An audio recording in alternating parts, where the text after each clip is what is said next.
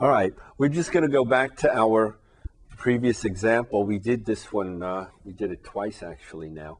And we're going to draw a sketch um, showing the relative extrema. We'll use the second derivative test to identify, to classify the um, extrema.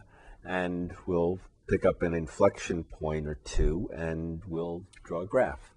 All right, so here's the function okay, x over x squared plus 1. And then if you remember, or if you don't remember, you can go back and look at the, the, um, the tape again, because we did this one on tape.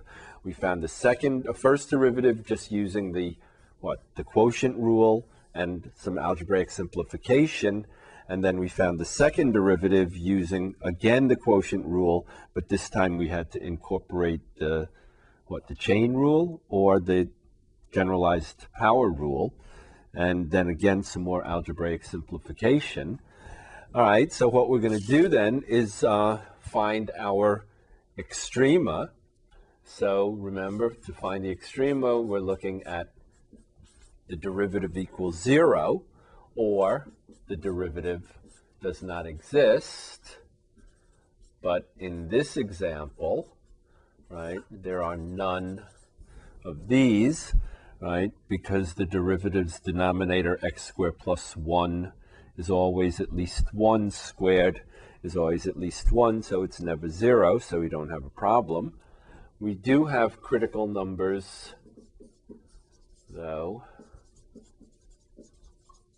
at uh, negative x squared plus 1 equals 0. The numerator of the derivative equals 0, which gave us what, x equals 1 and x equals negative 1.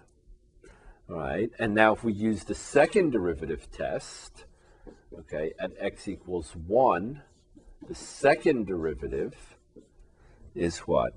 And again, we only really care about the sign, so the second derivative is what? It's 2x is positive, x squared minus 3 will be negative, and x squared plus 1 cubed will be positive. So at x equals 1, the second derivative is negative, and that makes this what? So 1, 1 what? 1 a half, okay, right, is what? Is a relative maximum. Okay. And we have another critical number at negative 1.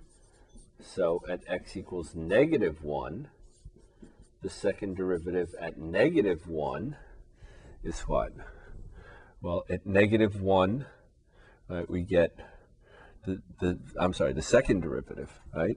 At negative 1, we get a negative Negative 1 squared is 1 minus 3 is another negative, and the denominator, right, is still positive cubed is positive, but that makes this positive, right? So if x is negative 1, right, f of negative 1 is what? Negative 1 over 1 plus 1 is 2, so it's negative a half and right the first derivative is zero and the second derivative is positive makes this a relative minimum right? All right so we've used the second derivative test to figure out that we have a relative max at one a half and a relative min, minimum, at negative 1, negative a half. All right, um, if we continue with the second derivative, right, the second derivative will be 0, or the second derivative will not exist. Right? This time we're looking for concavity and inflection points. Okay, again, um, by the nature of the second derivative, the denominator is what? x squared plus 1 cubed. So we don't have any of these, right? But the second derivative does equal zero when the numerator is equal to zero. So we have x is zero, x is the square root of three, and x is negative the square root of right? So we have negative the square root of 3. And we did this um, a little bit ago, right? We did this very same example. Um, so the second derivative and x, and we have zeros for the second derivative.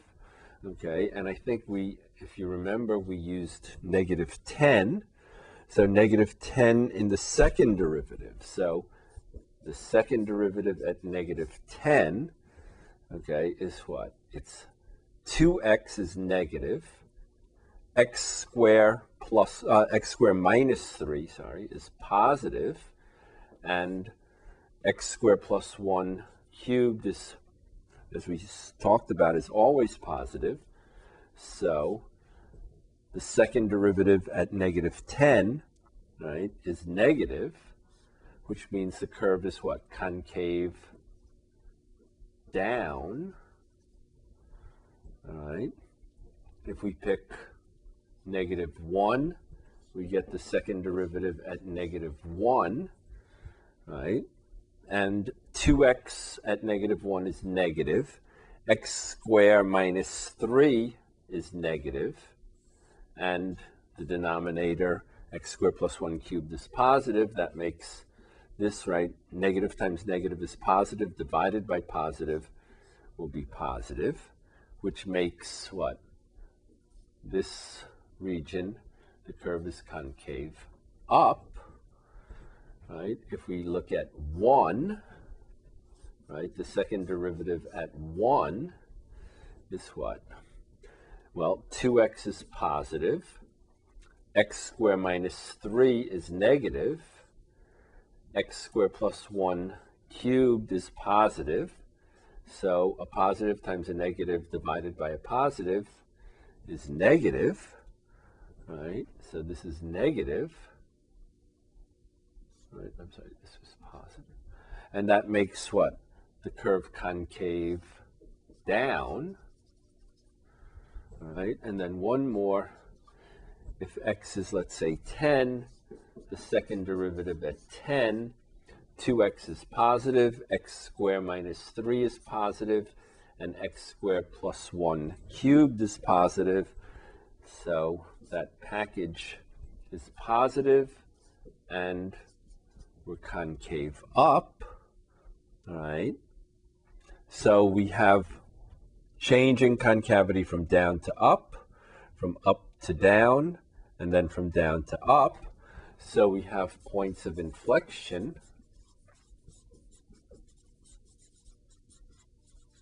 at negative the square root of 3, and then if you put that back into the function, you get what? Negative root 3 on 4, right? 0, 0, right? That one was easy.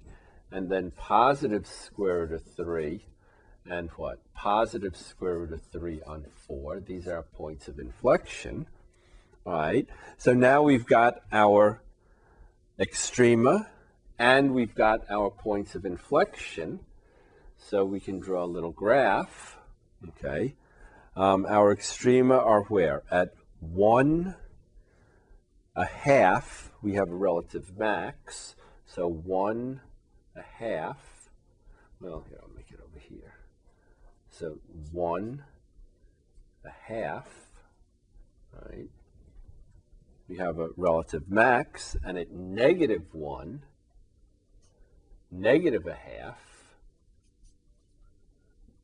we have a relative min. Okay, so we have a min there, we have a max there. At 0, 0, we have a point of inflection. Okay, this is 1.7, and 1.7 divided by 4 is about 0.4, so somewhere in here. Okay, maybe we have a point of inflection, so that's an inflection, that's an inflection. and then what? Another one over here maybe. Okay, we have an inflection. All right.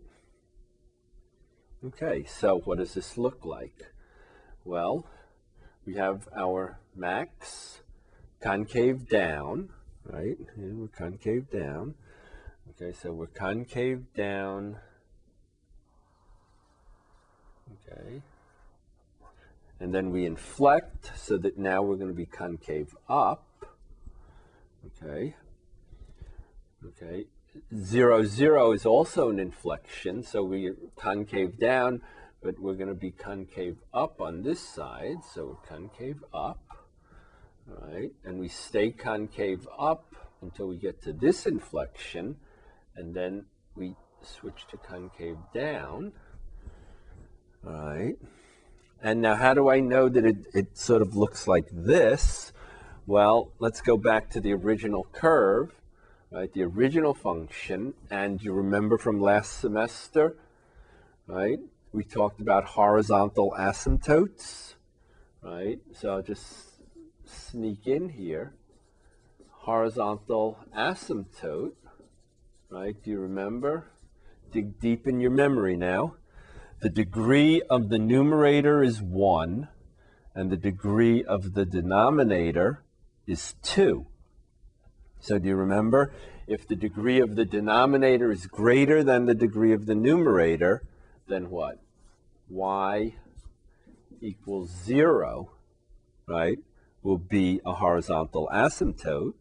So that's how I knew over here, right, if I come back to my graph, yes, let the camera catch up to me, okay, that this curve, right, starts to get closer and closer to the x-axis in both directions, positive infinity and negative infinity. All right? So we threw in a little bit extra here. We not only have relative extrema and inflection points, concavity, we also have some asymptotes, a horizontal asymptote. Okay, let's look at another example.